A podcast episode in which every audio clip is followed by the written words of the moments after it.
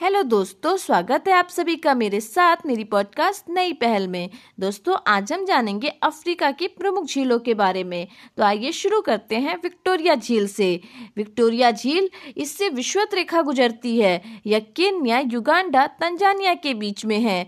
जो अफ्रीका महाद्वीप की सबसे बड़ी झील है तथा विश्व की तीसरी बड़ी मीठे पानी की झील है।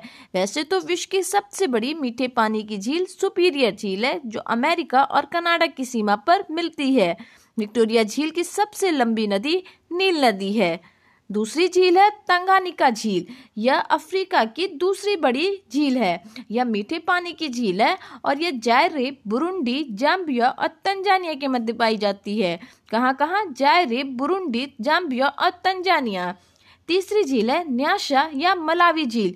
ये झील पूरी तरह से, या आप कहें इसका मैक्सिमम पार्ट जो है, वो मलावी देश में पाया जाता है। पर यह अपनी कुछ सीमा तंजानिया और मोजाम्बिक के साथ भी साझा करती है। यह अफ्रीका की तीसरी बड़ी झील है। आइए देखते हैं चार झील के बारे में। तो यह अफ्रीका की खारे पानी की झील है और सबसे बड़ी खारे पानी की झील है अफ्रीका की।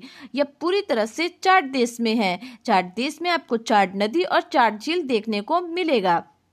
इसके बाद बात करते हैं नाशिर झील की। यह एक मानव निर्मित झील है। इसी झील पर आशवान बाँध बनाया गया है मुश्र और मिश्र और सूडान के मध्य और इसलिए बनाया गया ताकि यहाँ नील नदी के पानी को रोका जा सके।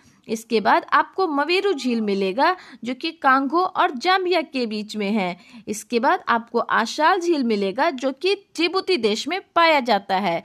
यानी अफ्रीका की प्रमुख झीलें कौन कौन सी हैं? विक्टोरिया झील, तंगानिका झील, न्याशा या मलावी झील चाट झील, नाशीर झील, मवेरू झील, आशाल झील। एक बार और सुनिए। विक्टोरिया झील, तंगानिका झील, न्याशा या मलावी झील।